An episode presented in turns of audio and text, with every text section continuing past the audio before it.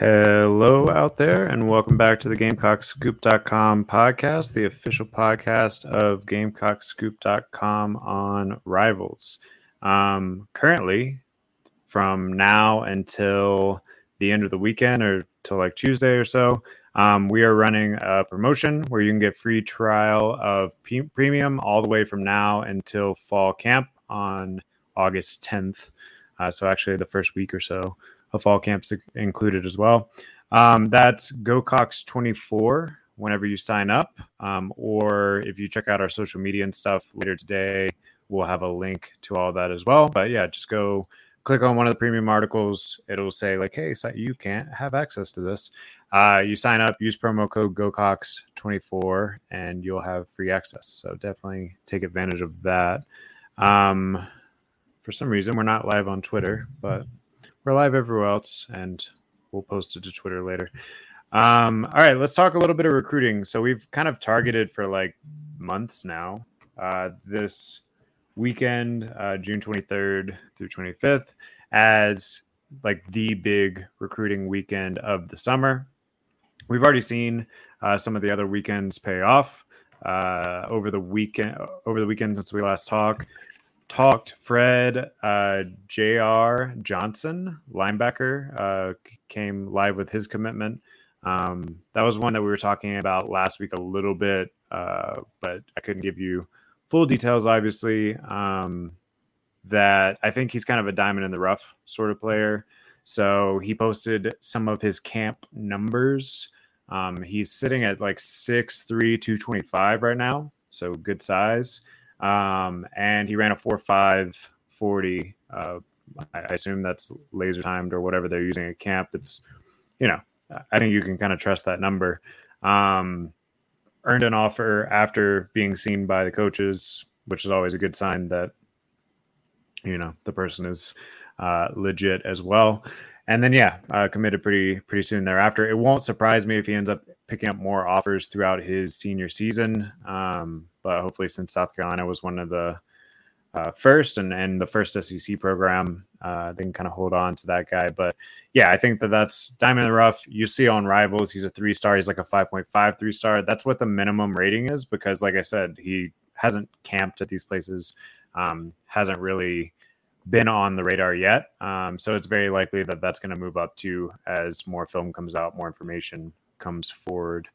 Um, this weekend, pretty much all of the 2024 commitments that were committed before the summer cycle are expected to be on campus. So you got Josiah Thompson, Cam Pringle, Mazeo Bennett, Wendell Gregory, Kelvin Hunter, uh, Dante Reno, Blake Franks, you know, pretty much the entire class uh, up to this point should be on campus. And they are going to, one, just, you know, be continuing to build that camaraderie, um, which we've talked about being such an important element for holding on to guys uh, for for helping uh, land some others. And they're also going to um, be really making a push for some of the biggest targets left in the 2024 class for South Carolina right now, including Dylan Stewart, who just got his fifth star from Rivals last week. Um, that's the edge out of the DC area. Still got that DMV connection. Still feeling like uh, South Carolina, Georgia, a little bit Ohio State uh, are the the big factors there. And then you got Daniel Hill, who is the running back that's also being recruited by Alabama. So that's going to be another tough one, four star running back. Um, but obviously, really good to get him on campus as well. Uh, also, one we haven't mentioned before, linebacker David Busey or Bucky Busey uh, is expected to be on campus. Oh, and four star wide receiver Jonathan Paylor, who I still have a future cast in for South Carolina, but I do think NC State has made a move. So it's kind of coming at a good time to get him on campus at the end of summer uh, around all those guys. Spend some more time with your your assumed uh, future quarterback Dante Reno, with another wide receiver uh, that's elite and Mazeo Bennett. Also, if you haven't yet, uh, check out Gamecocks Scoop uh, Twitter. I retweeted a video that Mazeo Bennett um, posted, or you can just go to Mazeo Bennett's uh, Twitter directly. But he, he's looking pretty good in, in summer camp. I mean, obviously, uh, without pads and without all those things, and you don't know what the level of competition is. But um, he caught this like little out route and then juked two guys uh, out of bounds and then went and scored and like a little seven on seven thing, um, which is always fun to see. You know, it's I don't know if any of you play like NFL fantasy football or whatever, but um, this this time of year you always get these like little clips where everyone looks amazing, and yeah, that was one of those uh, sort of clips. Um, I'll have a lot more on the weekly recruiting wrap up tomorrow as far as previewing who's going to be here tomorrow or who's going to be here this weekend. Um, and then, like I said, we're doing that promo for this big official visit weekend. So GOCOCKS24 to get a free trial of Gamecock Scoop Premium for the rest of the summer, uh, all the way up until August 10th. So pretty good deal there. Um, let's talk NBA draft real quick. So tonight, yeah, is uh, the NBA draft. Obviously, GG Jackson will be awaiting his name. I think uh, Alan's going to go check out the little viewing party that they have going on in one of the cockabooses uh, for that. Um, GG Jackson opted not to go to New York for the actual draft. He's going to be in Columbia celebrating um, with people close to him there. We're expecting late first round, maybe early second round. Um, we'll have to kind of see how that plays out. And Alan actually just wrote a article on GamecockScoop.com that you can check out. Uh, it's premium, so you sign up for premium. Yep, it's going to say go use that promo code. Um, but yeah, so looking at South Carolina's draft history, which is kind of sparse. Yeah, what did you? Yeah. How, how what's the impact you think if GG Jackson does end up going in the first round, and even if he doesn't, you know, is just someone that's drafted because there's not been a ton of uh, names on the list before. I think it's good for the program. Obviously, it doesn't hurt. Um, it's something Lamont Paris can go into homes with, can sell with. Um, obviously, it's not as important as stacking good seasons and stacking wins and all of that, but I do think it's something that can help. And it's a nice little feather in the cap for the program because they haven't they haven't had anybody drafted since 2017, and they haven't had someone go in the first round since 2006. So if GG slides in there, that's a long time. Yeah. Um, is there a particular team that you think it would be fun to see GG Jackson play for? I mean, obviously, if you're getting drafted in that range, there's not a guarantee that you're immediately uh, going to be a starter or whatever in the NBA, but um, anyone that you're kind of interested in? I just think he needs a good spot. I think he needs a he needs kind of the Patrick Mahomes treatment where he's kind of redshirted for a year in Kansas City. He's 18 years old. He's going to be the youngest player in the NBA when he gets drafted. He doesn't even turn 19 until December. I don't know if he's physically ready for the NBA, but I think you get him in the right organization, the right system, the right put some muscle on, everything you need for that. I think it can work really well. Um, I saw a scout just say high risk, high reward with GG, which is kind of my read on it too. That if you get this kid, this really special talent, and you figure it out, you just kind of let him grow and you know until he's not an 18 year old kid playing professional basketball at the highest level in the world. You could have a future all star, a future really, really solid NBA player. And if you're in the wrong organization and they try to throw him into the Wolves at 18, that's going to go how it's going to go. Yeah, he's he definitely seems to have the most upside of the guys that you had on your list. I know you had like some Darius Thornwell, Renaldo Balkman, um, Renaldo Balkman, and then um, one that wasn't on your list, but someone that had NBA potential, did kind of bounce around for a little bit. It was PJ Dozier. Um, I don't think he got drafted. He was undrafted. No, I don't think he got drafted either. But he did. Yeah, get, yeah. He, he's still kicking. I think he had a ten day contract somewhere last year. He's still kicking around. Uh, but yeah, I, I, think GG Jackson probably has the biggest upside for, for all sure. those. Like he could become a future player on one of these teams if he continues to develop, fills out all those things. Um, but yeah, I do think landing spot very much matters there. Which uh, have you looked at the draft order tonight? Is there anyone in that range? It actually that- like kind of breaks well if you're looking at that, just because late first round is all the contenders, the playoff teams, the the teams that maybe don't need them to play immediately. I know that I mean you're Colorado guy. I know the Nuggets have a pick back there, having just won the title. Um, that would be fun. Yeah, I'm pulling it up now. Yeah, I'm. I mean, pretty much any. Yeah, anyone that made the playoffs this past year, you feel pretty good about from an organizational standpoint. Um, and yeah, just someone that sees the potential and is going to have the patience there. I do wonder if back, you know, when you when you submit your name and everything, if you knew that you could skid as late as the second round, is there any regret for not kind of sticking around for one more year and trying to improve that stock?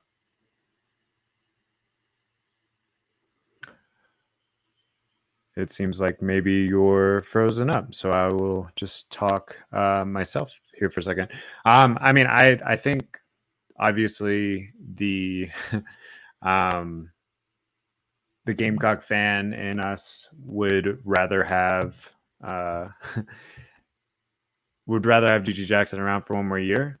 Um, but we kind of knew going in that it was going to be a one and done sort of situation. And I'm going to try to get Alan added back on real quick.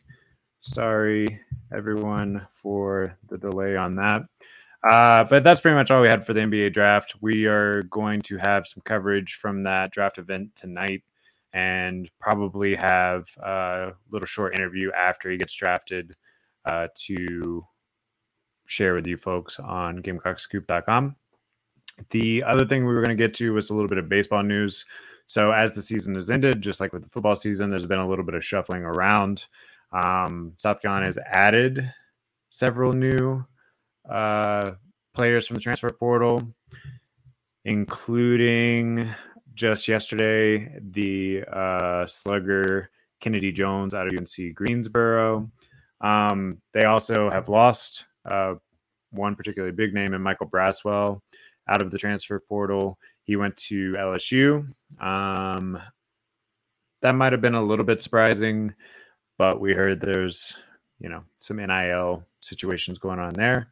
Uh, and you know, good for him. Go get that, and and we'll see. Although he did seem like he was kind of slated into that shortstop role for next season.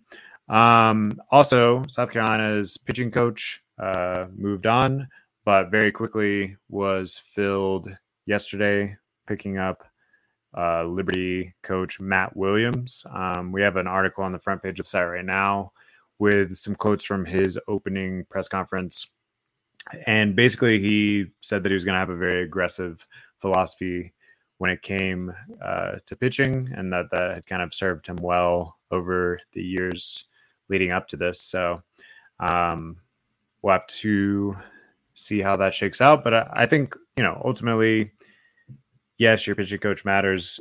Is it going to make or break uh, next season? No, I do think that there's still com- some concerns from a starter standpoint, which we laid out pretty heavily last week on the podcast. Um, but overall, oh, there's Alan. I have no idea what happened there.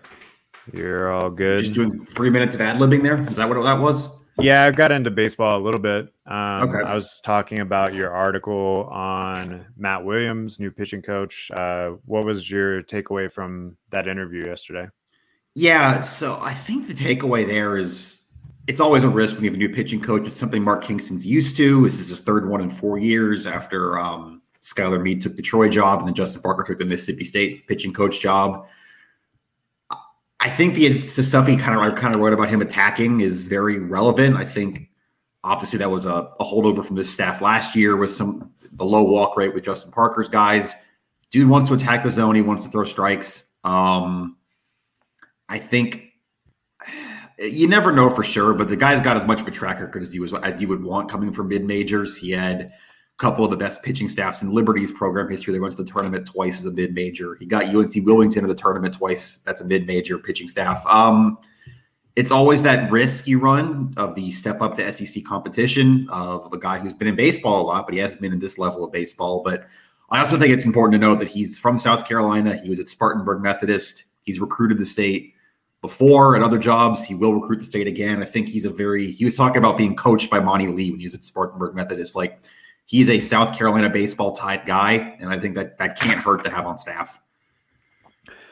Definitely. The other thing I was talking about was kind of the transfer portal. Um, I believe you mentioned in our group chat that you actually think the offense could end up better after this uh, transfer period than it was this past season, but that we're still a little concerned about uh, who is going to be in that uh, bullpen and and in that starting rotation for uh, Williams. Yeah, I think just quickly on the offense, the one I really am interested in, I think a lot of people are taking notice of, is Kennedy Jones. He's listed as an infielder, outfielder, but on like UNC Greensboro's website, which is where he came from, but he says outfielder, so I guess we'll go with him as an outfielder. Either way, dude can hit. Um, hit over 350 both years um, at a SoCon school. He's played the tournament. They were in a regional last year. He had, I think, five hits and three RBIs in a weekend series at South Carolina last year. Um, he was he did all that as a freshman and a sophomore. Hit 14 homers last year. Um, the stat I posted on my Twitter is he had at least one hit in 97 out of 116 games. Um, that's impressive at any level. Dude can hit. Um, and then you add that to a lineup that's we've talked a lot about a, a home run or bust lineup, kind of what this line team was last year. Well, that's not what you have here. You've got a guy that hits for average, gets on base. I think is going to be near the top of that lineup, kind of set the table for Petry, Messina, LeCroy. Yeah, I really like I really like how this offense is coming together. I think the pitching question is still relevant. Um, Ty Good. I don't know if I cut you. Were you going to say something? No, you're good. I I was just saying we kind of broke down a good bit of the pitching what like concerns, but also the potential that we don't know a ton about yet, uh, like Roman Kimball, um, that we didn't see a ton this past year. But yeah, I'm I'm with you. So what were you going to say about that? Good. I think that's a really interesting piece. The walk rate's high. There's no way around that. He walks too many guys. He, he did that, but also a hundred and I had it open here before we started. 164 and two thirds innings in his college career, and in that time, 181 strikeouts. That's over a strikeout on inning in almost 200 innings. Those guys don't grow on trees. Um, Colonial Athletic Conference Pitcher of the Year last year at College of Charleston. That's a really interesting piece to add to the staff, and I think he's going to have a ch- good a chance as anyone to be in the weekend rotation. Probably will be. Yeah, as you uh, said the in in the article that you wrote, uh, he's seventh in College of Charleston history now uh, in strikeouts per nine innings. So um, high upside. Sometimes if he doesn't have his stuff, you might have to pull him. I don't know if he slots into a starter spot or just like shake it, shaking up the bullpen or what. But um, I kind of think he's here to start. I don't think you're bringing in an arm of that electric to relieve. I don't think. Yeah. Um, I mean, the only other thing I could think is he might make a good closer, but maybe mm-hmm. he doesn't quite have the consistency of it. But you like having um, someone that can throw strikes like that whenever uh, you're in that situation. And then also Virginia Tech pitcher Tyler Dean mm-hmm. and Garrett Gainey from Liberty have been added from the transfer portal so far. Um, probably bullpen guys, but again, yeah. we'll, we'll, have to see how it, how it shakes out. But yeah, I think I think the other thing with good too is innings. Um, he's gone over 80 innings both of his college seasons. He's a guy that can you can put on the mound. He can eat five, six innings, or at least he could at the CAA level. There's going to be a jump, of course, but I think if you're starting to maybe try to piece together, I think you've got four starting arms you feel decent about. Eli Jones, Matthew Becker, Roman Kimball, Ty Good. Some combination of those in an ideal world is your four starters in a given week with a weekend series and a midweek. Obviously, guys get hurt, guys move around, guys go up, they go down. But I kind of think that's how you'd piece it together now, sitting here on June 22nd. And you can do a lot worse than that. Yeah, and we're still not fully done with this portal period, so right. could still see some other names emerge. Uh, who knows what sort of ties Matt Williams has um, as he's coming in here? Is there anyone? I mean, I guess there's already a Liberty pitcher added. I don't know if there's mm-hmm. anyone else that could potentially follow, but um, I haven't really looked into Liberty's pitching staff that, that deeply. Um, but yeah, so that'll that'll be interesting to see. Obviously, we will keep you updated on all those transfer portal happenings. I did mention the Braswell thing too. I don't know if you had anything you wanted to add there. Um, I basically just said, you know, like he was slotted in as a starter here. Uh, it sounded like there was some NIL package uh, at LSU that was particularly um, nice, and uh, yeah, they wanted him. They went and got him, and that's the way it went. I mean, you've got not not that I'm implying that they went and got him and tampered or anything like that, uh, but once he had made it known that he wanted through, through whatever channels that he wanted to go somewhere. Uh, you do have one middle infielder in the portal right now. That is um, Zach Morris from VMI, another kind of contact hitter. He was one of their first portal gets back, actually back when the season was still going in May. So I don't know if that's quite going to be a plug and play situation, but you do have at least one. I don't. You're not down a body. You're like for like swap there in terms of middle infielders in the portal. Yeah, um, I did like Braswell. I liked his energy. Uh, really good fielder, up and down hitter, but was clutch in some key spots throughout the season.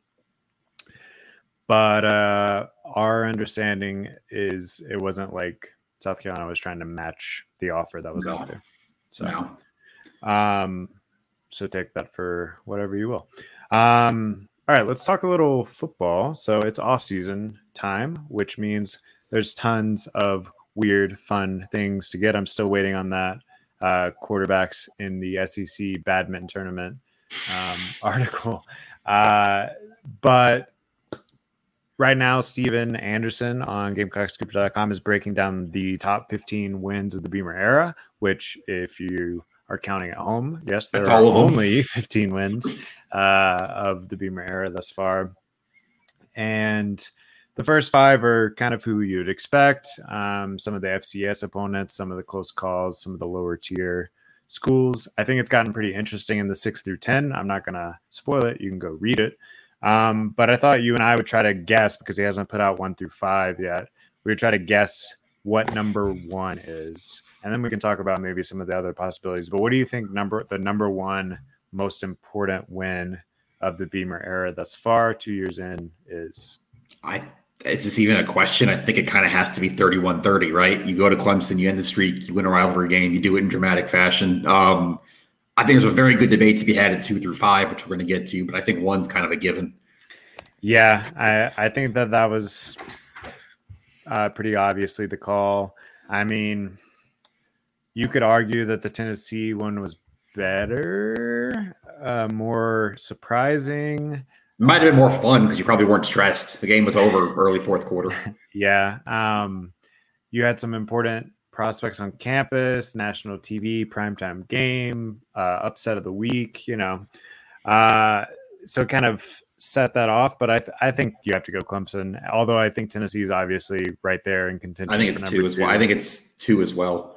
Um, I put it there. Uh, it's back to back weeks. It's kind of the two weeks you're looking at for optimism for what you're most excited about for going into this next season. Um, that eight day period where you knock off two top 10 teams is pretty hard to match. Yeah. I mean, I just remember us being on the podcast before the Tennessee game and just being like, well, uh, maybe they are somehow going to make a bowl. you know, like we were right. Cause like if if you're ranking the worst losses of the Beamer era, which I don't think we want to do, the week before Tennessee, that Florida game. I mean, back to back with the Missouri game too. Those were both really bad losses. I don't know if that's I don't know if Florida's won, but it's definitely like in the top three. Um, yeah. Yeah, I'm with you. So um, that's uh, it's kind of amazing how many like when when I'm thinking about all these wins, it's kind of amazing how many times there's been a complete surprise win that kind of turned the season so far. Um, I don't know. I don't know what that says. You know, like um, I did see like some national pundit somewhere was saying that uh, the Beamer era is pretty overrated because it's been so up and down. Um, but I also think you have to factor in who your offensive coordinator was the past two years and how up and down he was. I think you have to factor in injuries. I think you have to factor in a lot of things there. Um, I think, frankly, it's been impressive uh, that you have won as many games as you have, uh, given what was here. Now I think you're starting to get to the point where you have some stability and can start to build on that stability. But um, what's your three? just kind of going off some of those highs. I think we got the top two, most people's top two. I think you get a split with three, maybe.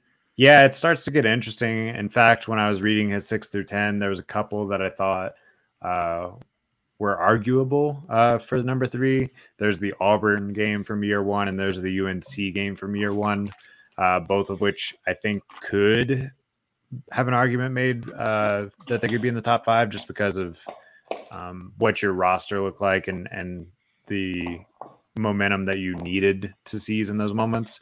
Uh, but I still think you got to make the argument for Kentucky this past year and Texas A&M this past year. You finally get both of those um, losing streaks off your back. You beat Texas A&M for the first time ever.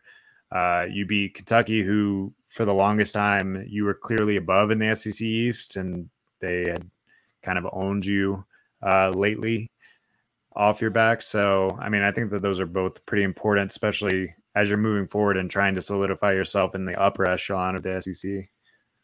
I think Kentucky just edges that for me because it was on the road, and that was just something that had not happened in the Beamer era. They were terrible on the road in 21, as we've documented. They go to Arkansas early in um, 22. They don't get flattened, but they didn't play particularly well. And you're still having that whole, all right, can they win a road game? Can they go into an SEC stadium and win? And you got a break with Will Levis not playing, but you still have to take advantage of that. And they played really well that night, or at least well enough to win. I shouldn't say really well. And then probably yeah. A&M is my four. Well, I mean, as many as many sacks as Will Levis took this season, I think it, the result probably would have been the same. Um, that was one of the the most dominant performances by the front seven of South Carolina. Uh, Clowney, probably. Yeah, yeah, yeah well, probably, era for sure. Um, but yeah, probably the most uh, of the Beamer era. So probably would have turned out the same. I don't know, but um, yeah, I think that that's there. And then what? What are we missing? Florida year At one. Home. That's yeah. what's that's what else is from his list, and that's a fun one. You're down to a fourth string quarterback. It's a night game at Willie B. Dan Mullen's kind of on the ropes, and you kind of deal him close to a knockout punch. And it was just, I think they were like a 16, 17 point underdog, and you win the game by 23, I think, like 40 to 17. Yeah, definitely. So my question with those 15 wins, um, and we don't have to talk about this for super long, but you're kind of statistically wins losses wise in pretty much the same place that you were after year two of Will Muschamp. Um, you kind of overachieved, when a Outback Bowl to get to nine wins, I believe, after that second year or 17, yeah. Yeah. Um, and then of course the wheels kind of fell off uh, although he had built up enough credibility i guess through that group that good start um, and through some recruiting wins that you still felt some positive momentum uh, even with the down year uh, in 2018 what do you think the wheels falling off in 2023 looks like? We've talked a little bit about the schedule already um, I mean, as long as you make a bowl, are you feeling kind of all right? Obviously, that's going to be a little disappointing coming off of the momentum of the last couple seasons, coming off of some of the people that you've added, coming off of Spencer Rattler trying to fight his way into an NFL draft position. Um, I do think, yeah, more than anything, that hurts your potential to to get another quarterback like that in the transfer portal immediately or something, because obviously if he if you if you only win six games, that means he probably didn't have the best season, which means the whole experiment, I guess, didn't work out super well. But we've talked before, you have a pretty deep quarterback room. You have more people coming in. Um, but yeah, what does what does that look like this season? What do you think is the bottom expectation? I guess. I'll be honest. I think if you're going to use the wheels falling off metric or whatever, I think it probably involves a Spencer Rattler injury, right? I mean, you feel good about this team's floor if Rattler's healthy, don't you? If at least like at least six wins with a healthy Spencer Rattler when you bake in. I think to me, wheels falling off is you don't have those same highs so much, and you're just kind of feed off your schedule. You know what I mean? It's like six and six. You don't feel terrible, but if that's six and six with wins over Furman, Jacksonville State, Vanderbilt, a bad Florida team. But You know what I mean? Like, I yeah. feel like it's kind of depends on which six. Although I do still think six is probably the floor as long as Spencer's healthy. I tend to think that's that's true as well. I also think maybe culturally, um, because you've been riding a lot of momentum. It seems like the culture is going up and up and up. Um, recruiting, all we hear is up and up and up. Um, if you get a couple of bad wins that you don't bounce back from, um, which hasn't happened so far in the, in the Beamer era, there's always been a counterpunch. Um, then I think maybe some of that culture starts to feel a little shaky uh, because yeah, the whole Mark Stoops thing um, last summer, I believe it was, mm-hmm. whenever mm-hmm. he was like, you, you, know, dancing around on social media or whatever it was. Um, there's a little bit of truth there if you don't have the wins to back it up. As long as everyone's feeling good, as long as you're landing some big time recruits as long as you're upsetting opponents and, and kind of continuing this upward trajectory. I think uh, you feel great uh, about all that, and it's you can kind of get behind your coach and your culture and all those things, and that that just like feeds into it. Um, but I do wonder if some of that starts to have a counter current uh, if you start to string together some losses that you shouldn't and and that sort of thing. But I mean that's a that's a huge but, and I think most of the most South Carolina fans are more excited than they've been in a long time. Yeah, and are having fun with it in a way that they haven't been able to in a long time. That I, I keep saying it. We're gonna say it 50 more times over the next what are what's the countdown at now? 72 days, I believe. That is just such a big week one game for your momentum, for your positivity, for what that game is going to mean to South Carolina fans. You know they're going to pack that place out for what getting a new getting a win in week one for Dowell Loggains would mean and kind of the way the offense could look against a shaky UNC defense. I think I don't want to say the biggest game of the season's in week one. That might be hyperbole, but it kind of feels that way sitting here in June. I definitely think it is the difference between you having an exceptional season and having an average season. Yeah. Uh, I don't see a path. I mean, again, we were talking before we got on here, though, right? You you come off a, a loss, the two worst losses of the season last year versus Missouri and Florida, and then you bounce back and knock off Tennessee and Clemson, which no one was expecting. Um, so yeah, I, it's hard to say completely that if you lose the North Carolina game, the season's shot. No, season's not um, over. I, I, I'm not so much implying that as I think just kind of what you would feel, what you feel like you can talk about, what you can dream about is different with a one and zero oh against a quality opponent there. Oh, definitely, and I think you win there and you you win your gimmies. You have a very interesting matchup with Georgia. I think you're still obviously there's still a huge talent gap there. Um, but from a momentum standpoint, you go into Sanford Stadium, you're ranked, you're three and zero. Two. Georgia two week oh. You got Furman in week yeah. two, and then Georgia. You're two and. Oh, you have a win over a ranked opponent. Um, yeah, I mean it's it's at least interesting. You're gonna have some national attention on that game uh, for sure in a major way. So. All right. Any other football stuff that you wanted to talk about? No. We got all all off season to continue to hype uh, up week one. Space. Yeah. um, in a few weeks, we do have SEC Media Days coming, which we'll have full coverage for. Uh, Alan will be there for the the days that South Carolina are featured. Um, we have plenty of recruiting news. We have more fun off-season topics.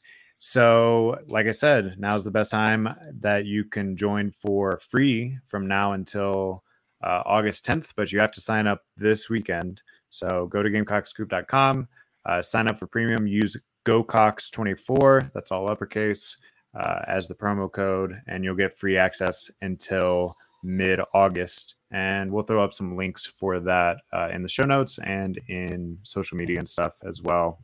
Uh, in the meantime, we'll be back here next week to talk the big official visit weekend uh, this weekend, talk where GG Jackson ended up, maybe speculate on how that's going to work out a little bit, and have some more offseason football talk for you. Uh, this has been the GamecockScoop.com podcast. We'll see you.